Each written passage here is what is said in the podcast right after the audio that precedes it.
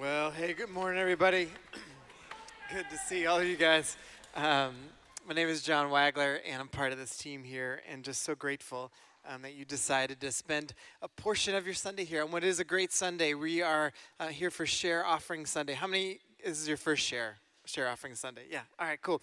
Um, this is something that is so uh, significant uh, to our church. Um, it's been one of our core values uh, since we've started, and it's this whole idea of uh, irrational generosity and what this actually means. And and uh, we started off this way, and and uh, even in our first year, we just we wanted to figure out a way to make sure that things got embedded into our community uh, from the start. And one of these things was like, all right, what if every year we did an offering where it was it was above and beyond what we normally give, and we take all this money and we have like these great partnerships with people, and uh, and then we we give this money uh, away to them to help bless them, help do what they need to do, and and uh, and this year we we shifted the the focus just a little bit, uh, where we're we're looking at uh, how do we partner with folks that are doing a lot of work with uh, next generation. Um, you know, as we've seen uh, throughout uh, this community and throughout the world, actually, um, that this next generation of folks, in particular with the pandemic and everything too, uh, have really gotten hurt and uh, in so many different ways. And so uh, we we wanted to focus on on that in particular. And one of the things that we we have done every year we ask everyone to give one day's wage or to consider giving one day's wage. And and I realize that sometimes people are in like a really hard financial situation, and that's not possible. Um, but for most of us in this room, it actually is possible to consider one day's uh, wage of giving that. And um, and then, but we really do want everyone to consider to do all that they can. I know sometimes when I say give one day's wage, people have been like, you know, what, I'm going to give a week, or I'm going to give more than that, or I'm going to give whatever, and uh, have been a huge blessing uh, to uh, these different organizations. And so um, my computer's actually not even working, but um, hold on one second. The devil is in technology. Um, so here's uh, one day's wage. Um, you get for twenty thousand dollars. If you make twenty thousand, it's seventy-seven uh, bucks. If you are make forty thousand, it's one hundred fifty-three. Uh, if you make seventy-five thousand, it's two hundred eighty-eight. If you make hundred, look at that. Works. Um, if you make a hundred thousand, that's three hundred eighty-four dollars. If it's one hundred fifty thousand, it's five hundred seventy-six. If uh, you make more than that, you're probably good at math, so you can do more. but um, but uh, I uh, um, I want to also show you like some of the organizations that uh, we work with. Um, you have Arrabon, um, which is a group that works with racial reconciliation throughout the city and even actually throughout the country at this point in time. Um, Extra Mile Pediatrics, who you're going to hear from in a second. The Liddy House, which is uh, a group in uh, Liberia. It's for, for women if, and a lot of children that are involved in that as well. Um, Free Kind, which is human trafficking for Richmond, does a lot of work in foster care and a lot of different things like in the city. Uh, Virginia Kids Belong is also foster care. InterVarsity and Chi Alpha are student ministries. Um, our own Hill City Youth um, program, uh, we're doing a lot of stuff that's like out in the schools, and we want to do even more in that um, right now. Um, Camp Hope, uh, which you'll hear from in a second, um, PRC and Pregnancy Resource Center, and um, ACTS, which is a uh, feeding ministry that works with families and connects churches to do so. And so those are the organizations. Now, we give to more organizations than this throughout the year and partner with a lot of different people um, as well, but those are the ones that we're focusing on uh, in the share offering. But I wanted you to hear from some of our share partners first, and, uh, and then I want to, I have some content for you of course, too. But um, let's take a look at this video from a couple of our share partners.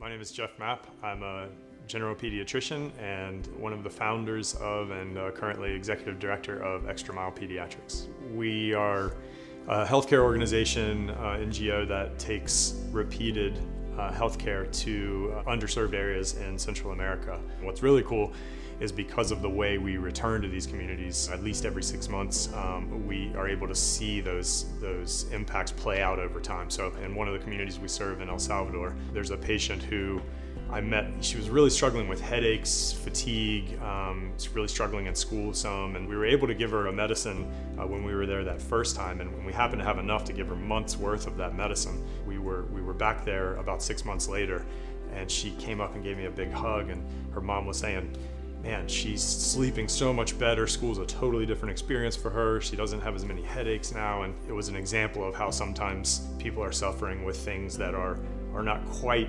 drastic enough that they have to go have an intervention, but you can make a small change and just make such a huge impact in their lives. Hi, I'm Amy Foley, and I'm with Camp Hope Worldwide. Camp Hope is a free camp to kids around the world who come from the very hardest of circumstances. We give this like space for them to hear something different. And so they come in and they could experience like ridiculous fun and outrageous love. But more importantly, they could really hear clearly the message of the gospel and God's great love for them.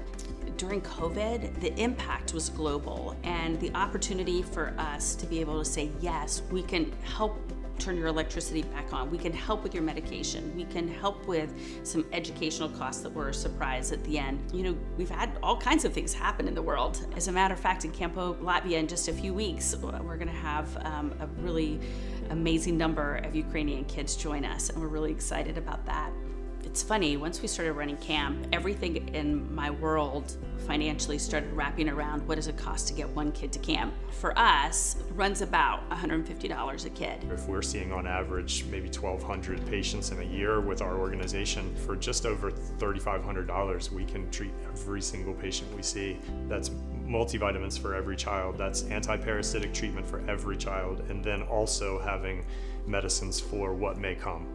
The share offerings have been ministry changing for Camp Hope. It's given us an ability to grow uh, when we when we really felt like we needed it and when it really may not have been possible otherwise. I don't know that we're going to see till heaven the full impact of of what every dollar given has meant, but it's it's been really um, it's been outrageous, and I think it's kingdom changing. There's no question we're where we are today because of that.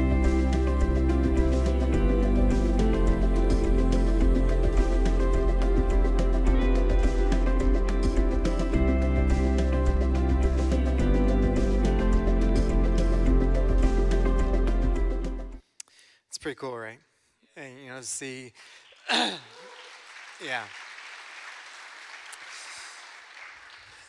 And when Amy said, you know, we might not know the full impact until heaven someday. It's it's so true, and um, but that impact comes through generosity. Now, generosity is uh, one of the four things that I talked about last week, where uh, when God's doing something new and He's developing like a new movement, and we see in Scripture, there are four main things that end up happening. That uh, the first thing is that there's a grouping of people who become aware of the way culture around them is undermining the Word of God.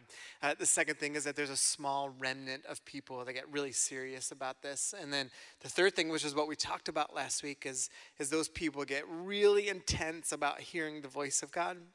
And then this week, and then the fourth thing is what I want to talk about this week, which is generosity. Um, there's generous, generous communities, generous um, partnerships that uh, end up happening. And sometimes when people are like, "Wags, man, are, are you get nervous about the money talk, or the uh, you know talk about money?" And uh, no is the answer. Um, but the reason is the reason is not because uh, I you know feel so comfortable talking about money. It, the reason is is because we see it in Scripture all the time. Um, we see uh, Jesus taught it uh, about it. About 25% of his teachings were around money and its impact and, and what generosity uh, is. Um, and so I want to highlight some things about generosity that I think are so uh, important to us um, because uh, here's what I know you actually can't follow Jesus without being generous. It, you can't do it. And I know a lot of times people, you know, might be like, yeah, well, I'm generous in my love. It's great. It's great. And that's true. Like, to be generous with your love is a thing. To be generous with your time is a thing. To be generous with your gifts, it's a thing. Yeah, for sure. Um, but you can't escape the reality of what it means uh, to be generous together as a community um, with actual money and what that impact actually does. And, and so I want to highlight some stuff um, that we see in Scripture. Um, look at this in Proverbs 15 27. It says, uh, The greedy bring ruin to their what? Hmm. So not just themselves, but their households but the one who hates bribes will live. Or what about this one in Proverbs 3? Honor the Lord with your wealth.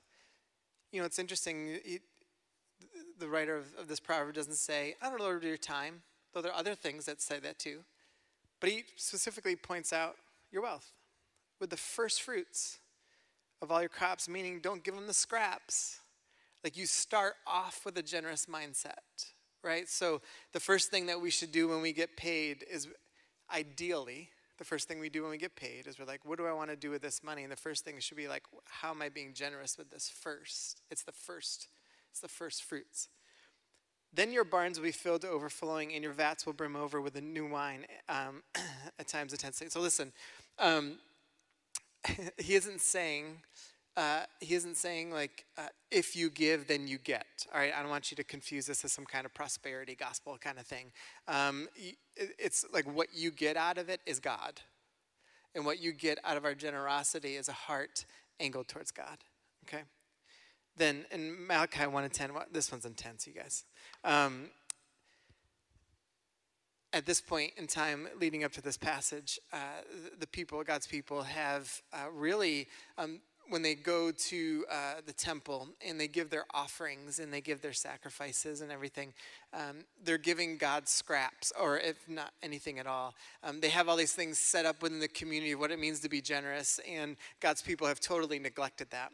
Um, there are all these other things that the, the way the community is supposed to act and how they're supposed to love and how they're supposed to treat widows and orphans and everything, and the people have totally neglected it. Yet, at the same time, at the same time, uh, they would keep their rituals of coming to worship God. And they would sing to God and they would do their sacrifices, but, but they would kind of keep all of their rituals. So every, every week or every day that they would do their same little rituals. And, and look what God says to them. This is intense. I actually read this to the band a few Sundays ago. It says, Oh, that one of you would, sh- would shut the temple doors so that you would not light useless fires on my altar. I am not pleased with you, says the Lord Almighty. Look at this and I will accept no offering from your hands. Again, these are, I should maybe do a series of tattoos, non tattoo verses, right? And we like to avoid scriptures like this. Because what it does is it calls us to the forefront and being like, all right, you have to be accountable. And here's what God is, is, is actually saying, and this is like pretty intense. He's saying that people, his, his people, would come in and worship and they would sing and they would do their sacrifices. But here's what he said to them I'm actually not going to accept it. So you may try, but I won't accept it because you've turned your back on me in every other way. And so what you're doing is you're acting like you love me. You're acting like you serve me. You're acting like you're one of my people. You might even say you're one of my people, but your life does not actually show it. And so I'm not going to let you play around with my name. I'm not going to let you play around with my people. And I'm not going to let you hurt my people even more. And so he said, I won't actually accept what you're bringing. Now, if you repent and you change your ways, yeah, of course. But I'm just not going to accept what you're doing. And I started thinking about the intensity of that. Like you, you know, you you read passages like that, and you're like, man, and it, it plays with your mind a little bit because you're like, would God do that now? And the answer is yeah. I mean, yes, He would when people misuse and make his name common or use him as a political pawn or whatever, whether that's corporately or individually, is God still that intense about how we worship him and how we revere him and how we treat him and how we honor him? And the answer is yes. That's been part of why this whole series has been trying to get us to like dig a little deeper like to appreciate the fear of the Lord, to work out our faith with fear and trembling, to realize the sacredness. I love that song that Natalie and the, and the band were just singing. To think about this, to, to worship God in such a way that you're like, that what's enough is to be in his presence. Like, like that's literally enough. God, you, you don't owe us anything, but to be in your presence, it, like, it's enough. It's enough. And so, when we step into this and start thinking about it, it's like, well, hold on a second, man. Is, is the way I'm treating my money, is, is it like honoring to God? Is it worshipful to God? Even G- and Jesus gets into it too. In Matthew 6 24, he says, No one can serve two masters. Either you will hate, hate the one and love the other, or, here's our word, you will be devoted to the one and despise the other. You cannot serve both God and interesting money. This is the only thing he does. He, he never uses wording like this about even like Satan. He, he doesn't ever do that. He's like, he uses money in particular to say, like, man, the greatest competitor for your attention is actually going to be wealth and money and, and things. And that you can actually begin to worship it and worship it in such a way that it distracts you from actually honoring and loving God like you should. He's like, you can't do uh, both things. He, he says this in Mark chapter 4, and this is like another intense one. Look at this. He says, Still, others like seeds sown among thorns hear the word. All right, so he's talking about like the different, um, in this parable that he's teaching, there are these different um, soils that we can have. And he's like, they hear the word, but the worries of this life, the deceitfulness of wealth, and the desires for other things come in. And look what it says chokes the word, making it unfruitful. So, so you would say, like, to, to, to those of us who we, we don't want to be generous, that the word of God can be, you can actually hear it but because you're so distracted, what, what the deceitfulness of wealth does and our greed can do is it'll literally choke out the word of God. And you can't, you can't hear it, it doesn't sink in. It's intense, right? It's so intense. If you're new here, it's welcome. Like, it's like, this is like, but I want you to feel like the weight of this. Like, feel like the weight of it you know, as we take a step back and like just look at what's happening and like hearing the words of, of Jeff and Amy in that video and, and, and like you, the seriousness of what we're involved in, the sacredness of our time on earth. To be like, I have an opportunity to do something for God's kingdom. I have an opportunity to be present in someone's life. I have an opportunity to make a huge difference. And you might not ever know that difference. And um, one thing that I love to, to think about for, for me, and I've shared this with some of our leaders before, and want to be really cool someday. Not that you do it for this purpose, but want to be really cool someday. To Amy's point about like we'll never know until someday in heaven, but can you imagine um, someday you get up to heaven and, and you meet someone and, and they're like, I know we've never met, but I heard you were part of Hill, Hill City Church, and you know your community, because of its generosity, had an impact on my life so much that I'm standing here with you today. But the only way that you can hear that is if you live a generous life. Like, no one's going to be like up in heaven and be like, man, thanks for taking everything. Thanks for being such a great consumer so happy you were greedy while we were in want, right? I know it, it's like, I know it feels intense, and I know it's like, but it's serious and, and it's real. And we just have to be uh, honest about it for ourselves. And so this week I wrote down some questions for us to take in about generosity. I, I was just jotting down a bunch of questions and I was like, all right, who do you want to be?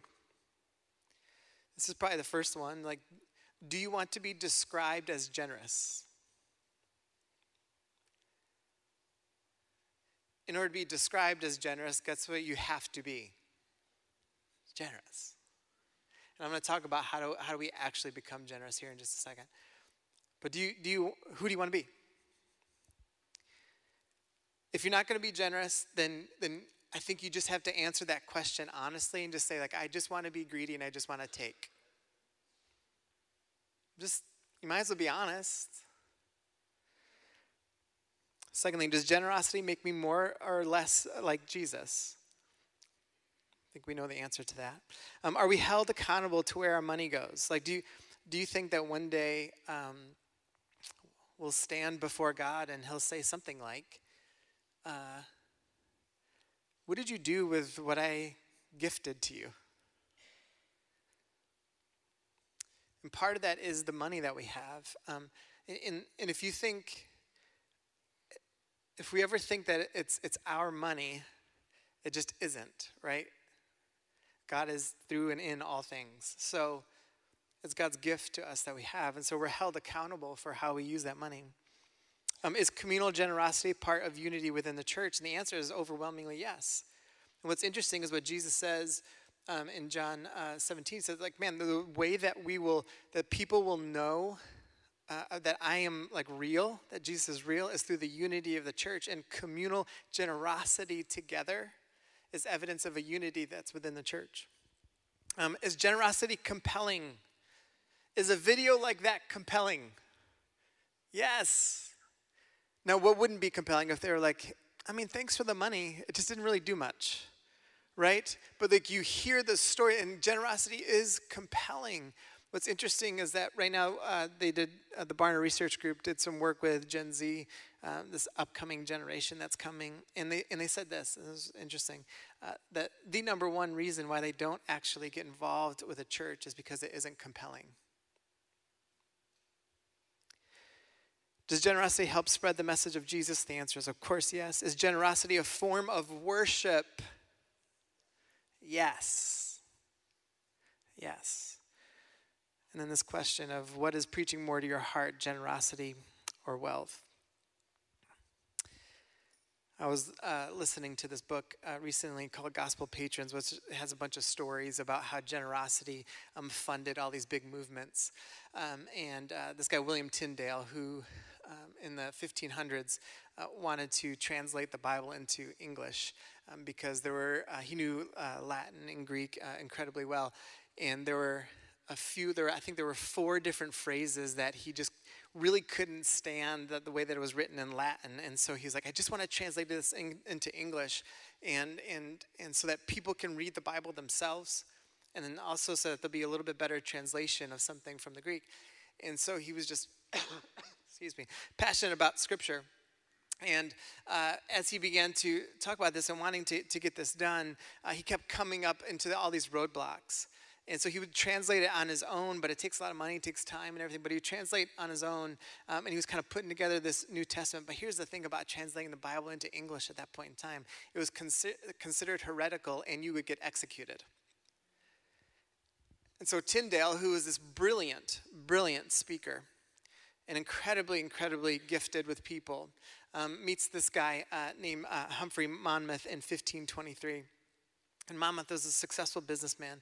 And Monmouth is like just taken back uh, by Tyndale, the way he's uh, teaching uh, the Word of God and everything, and making it so real and applicable. And so Monmouth, who's a, a person of great means, um, comes into Tyndale and they become friends, and Tyndale shares his heart. And Monmouth decides, um, I'm going to fund this. I'm going to fund this whole movement. And he also got some other business people to get together to, to fund the translation of this. And they knew what they were getting into. They knew if they got if they were found out, um, they would get thrown into prison.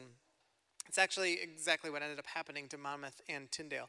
Um, later on, they get thrown into prison, and they, because uh, uh, they were smuggling Bibles everywhere, they had 3,000 New Testaments printed, and they're trying to get them out as much as they could. And so they would, um, they would, they would design all of these different things that would be shipped, and they would have like little pockets where those things would get shipped into someone, and uh, they have like little Bibles in there for people to take.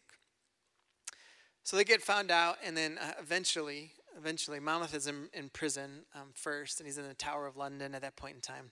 And word gets out that uh, uh, Tyndale has just been arrested as well.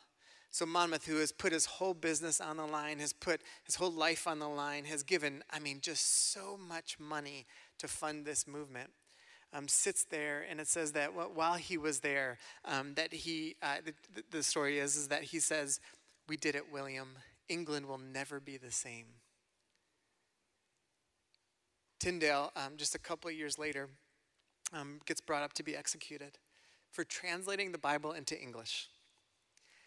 And he put his life on the line, and so he goes to get executed. And just before, just before it was his time to, to die, he screams out, Lord, will you open the eyes of the king? Just two years later, in answer to prayer, that prayer happened. The king, his eyes became opened and uh, realizing the validity of what Tyndale was trying to do, and uh, then demanded and commanded that uh, every parish uh, underneath his reign would have an English translation of the Bible so that people could begin to read and study scripture for themselves. Now, how did that story start? Started with someone who had a passion and a heart to see the message of Jesus spread to everyone. And then how did it get moving? Through generosity. Now, I'm talking hundreds and hundreds and hundreds and hundreds and hundreds of millions of people have come to know Jesus through an English translation. That all started with the generosity of someone who saw what could be done to be a part of it and wanted to be about something greater than himself. So when we think about this movement like that, it keeps going like, how are people for all of history going to describe Humphrey Monmouth? Man, this generous businessman who helped funded the translation of the English Bible. And you start thinking about like, how are we going to be described? Whatever your name is. And you think about, man, how are people going to describe me one day? Do you want generosity to be one of those things? Jesus in Matthew 6, he's talking to about how the pagans uh, worry for every little thing and, and that they never have enough and that they're always trying to get more and, and everything. And he says this in verse 13, he sa- or 33, he says, But seek first his kingdom and his righteousness, and all these things will be given to you as well. You see, when you think about righteousness, this word here uh, not just like right relationship with God. It is about just like narrowly speaking, and what Jesus is talking about here. Um, it's righteousness means um, justice with generosity. You see, when we see injustice in this world, we see it's because of power, pride, and greed. But when you see justice in this world, you see it's because humility, curiosity, and generosity. And those are the things that end up transpiring in this. And this idea of, of generosity is so pivotal. I, I actually wish I was telling um, Matt one day in the office, I, we were like just joking around about sometimes how just insane social media is and people who are commenting and everything. And I made this comment. I said, you know, I wish you couldn't offer an opinion on something unless you could prove you were generous. Like I wish there was some sort of like fail safe that you had to like show that you were you could legally prove you were a generous person before you could comment and give your opinion on something. And I've said it for a long time, and I actually didn't even know it was in the Bible. Um, but I've always said that like I wish no one could run for office that wasn't generous. Um, I wish there you, you I, I would you couldn't i wish we could there was no way we could support any leader that w- wasn't generous. You know in deuteronomy 17 um, it was interesting. I, this week I, I, the whole about like you shouldn't be able to run for office unless you're generous thing. I mean i mean like really generous not like i use a business to to be generous. Or you're like i'm running this year so i better get my tax returns right you know like that kind of thing.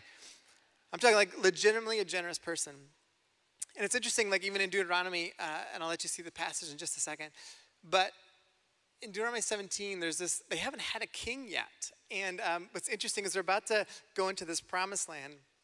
And, uh, and it says there, he's like, hey, the writer of Deuteronomy is like, hey, you might want to have a king at some point. It's like funny language. It's like they, they it's like the writer knows this is going to happen. He's like, you might want to have a king at some point. So here are some rules. And he kind of goes through all these different rules about like if you want to support a king and who what that king should be like and it talks about like not having a lot of horses and um, uh, that he reads the laws every single day in front of priests and that he copies them down every single day. And, and that um, so that he can be held accountable to all these laws and all these decrees that the lord has given. Um, there's no manipulating the marketplace and, um, and, and all this other stuff. And then, and then there's this verse in 17 look at this. That he must not take many wives so there's this dedication to the reality of, of what marriage should be. Or his heart will be led astray. He must not accumulate large amounts of silver and gold. And the writer goes on to say it's because these things, like if you're just kind of treating sex like haphazardly and just kind of marrying a bunch of women, whatever, it's like then we get to see like what your heart is actually like and it'll lead you astray. And if you're someone who like accumulates a lot of wealth and you're concerned with just commu- uh, accumulating wealth, that eventually you become too proud and you think you're above everybody else. And it says that you should never have or never support a, a king like that. I was like, huh. We skip that verse when we're voting sometimes. But but here's what ends up a reality when it comes to generosity. Opinions and actions of non-generous people will eventually lead back to themselves. See, generosity is always others minded. But if we lead, lead a more non generous, or the correct term would be greedy lifestyle, it'll always lead back to ourselves. So um, here's, I want to give you three really quick things about what does it mean to be ge- generous. And uh, the first thing is this to make a pattern. To make a pattern. Um, one of my daughter Ruby's favorite songs. I'm actually have you guys um, participate in this song here in just a second. Um, my daughter's favorite song is "Make a Pattern," and it gets stuck in your head. And the thing about patterns is, is once you get the pattern, or once something gets stuck in your head, it never leaves. So if you ever say something like, Lacey and I have commented, like, have we ever heard someone say, like, yeah, it's like a pattern, this song comes into our head, like, all the time, because we've heard it so many times from, from Ruby, and it's called, and it's like, make a pattern, make a pattern, let's make a pattern, all right, and it's like, banana, banana, meatball, banana, banana, meatball, it kind of goes on like that, right? And there's this whole other one, and so I'm gonna ask you guys to stand, because you're gonna participate in this one. Because I just want you guys to be welcomed into our lives. but I want you guys to just feel like what a pattern all of a sudden starts to feel like. So go ahead and we'll participate. Hold on. Pattern, make a pattern. All right, here we go. Get pattern. moving. All right. Make a pattern, make a pattern. Let's make a pattern. Okay, here's Ready? one. Nod, clap, shake your hips. Nod, clap, shake your hips. Nod, clap, shake your hips. There you go. Nod, clap, shake your hips. Nod, clap, shake your hips. Nod, clap, shake your hips. Bring Good it back. job. Come on, y'all. All right, you can sit down now. So, why is a pattern important? When it first started, you guys didn't do it. By the end, you got used to it. All of a sudden, people are like, right? All of a sudden, you're like, what is going on with you? But your clubbing days were not that long ago. And, um, but when you get the right kind of pattern in your life, it becomes second nature and you understand the pattern. You know, even Paul says this in Romans 12. He says, Do not conform to the pattern of this world, but be transformed by the renewing of your mind. Change the way that you think. Then you will be able to test and approve what God's will is, his good, pleasing, and perfect will. So, is the pattern of this world generosity? No. Not even close. Like there isn't like like companies don't sit there when they're dreaming up like their commercials or their like marketing material like how do we make people like more generous? It's not what they do. And here's the thing, sometimes it's really good to read like scripture and like what happens if you don't do something. So like if you don't change the pattern of your mind, then here's what it says, you will not experience the will of God you won't be able to test and like approve it. You just won't. And so it's like we've got to transform. We have to make a new pattern in our lives. Now, so how do you make a pattern? Well, you pick a starting point. You start with um, what's we always say here. It's like just pick a percentage and start with that percentage, and then build on it. so we we we figure out like what's my starting point. A guy named Andy Stanley always talks about whenever he talks about generosity, he talks about how um, if you you if you gave spontaneously to something doesn't mean that you're a generous person. It just means you did a generous act one time. So if you so to be like in our share offering, if you give to the share offering, you did a generous act, but it doesn't make you generous. It doesn't make you a generous person. See, a generous person is consistent with what they do. Um, Lacey and I, we, and, and listen, I wouldn't ask you to do something that, that like we, Lacey and I don't do as well.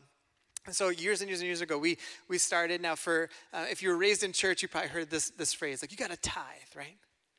You to tithe, um, which tithe means 10%. And, um, and so now, am I telling you you have to tithe? I am not actually telling you that. Here's why I'm not telling you that.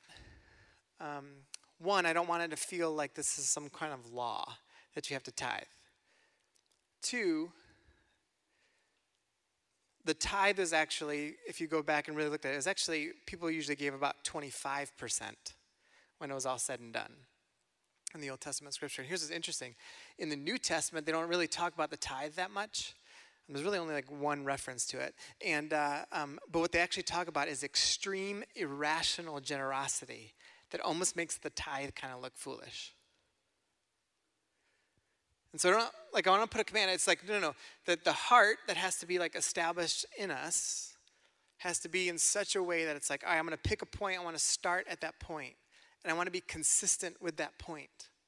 I want to be consistent with that generosity. And so if you don't feel like you're giving and your generosity hurts a little bit, then you're not giving enough. Like if you don't feel it, then you're probably not giving enough. Um, here's a, so we make a pattern. We make it Jesus centered. Um, am I saying that you can't give to a non-Jesus cause? I'm not saying that. No. Um, but do I feel like that followers of Jesus could should give consistently to the community that they're a part of? Yes, I do believe that. And actually, you see that all throughout Scripture. You see that all throughout the early church. Like that, that was the rhythm. Well, why is that the rhythm? Because like together with us as a community, like we're trying to help spread the message of Jesus in this community, and so we work together to do this. And we're part of this together. So if this is your home church, there should be an element of where you consistently give to here at this home church. And listen, some of you guys do this wonderfully. As a as a church, like I want to actually compliment like us as a church. Like the generosity is so good and you guys are so committed to it. But we should all be doing this together. Think about this. Um, what, what is the main way God answers prayer? Through people. How are people like answers to prayer? Through generosity.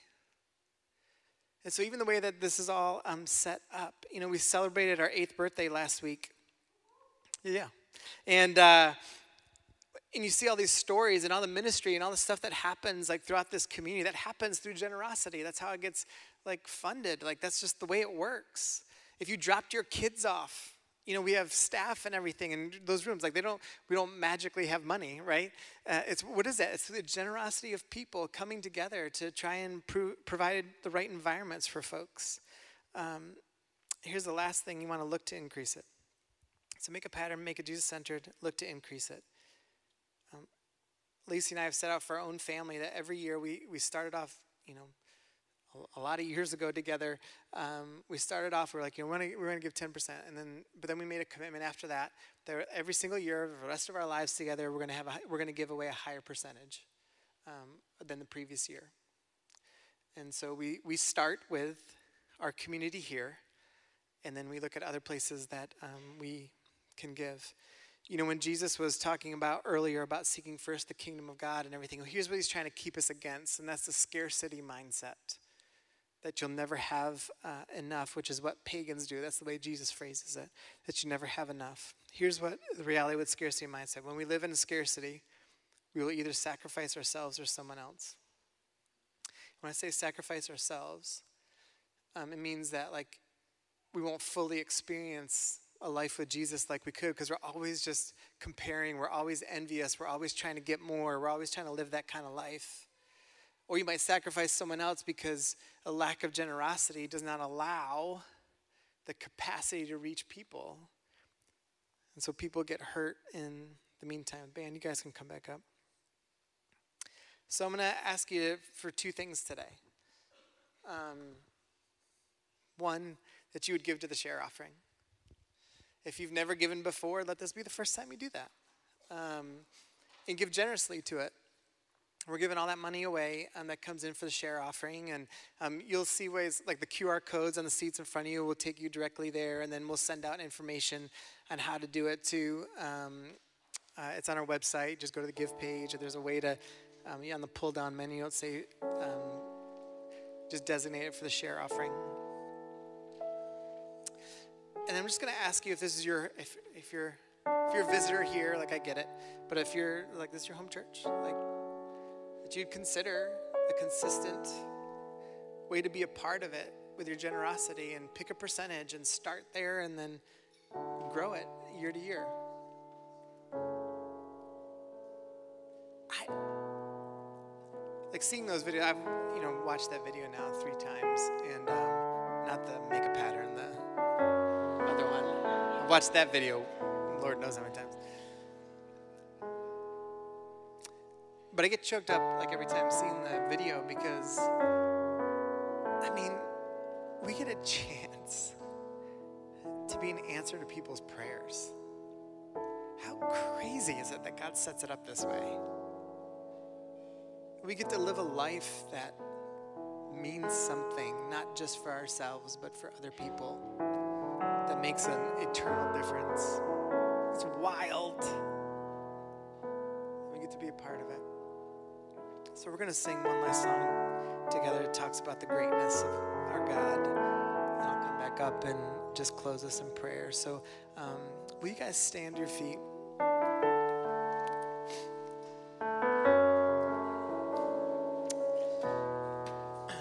You can close your eyes, and I, I just want you to um, pause here for just a second and um,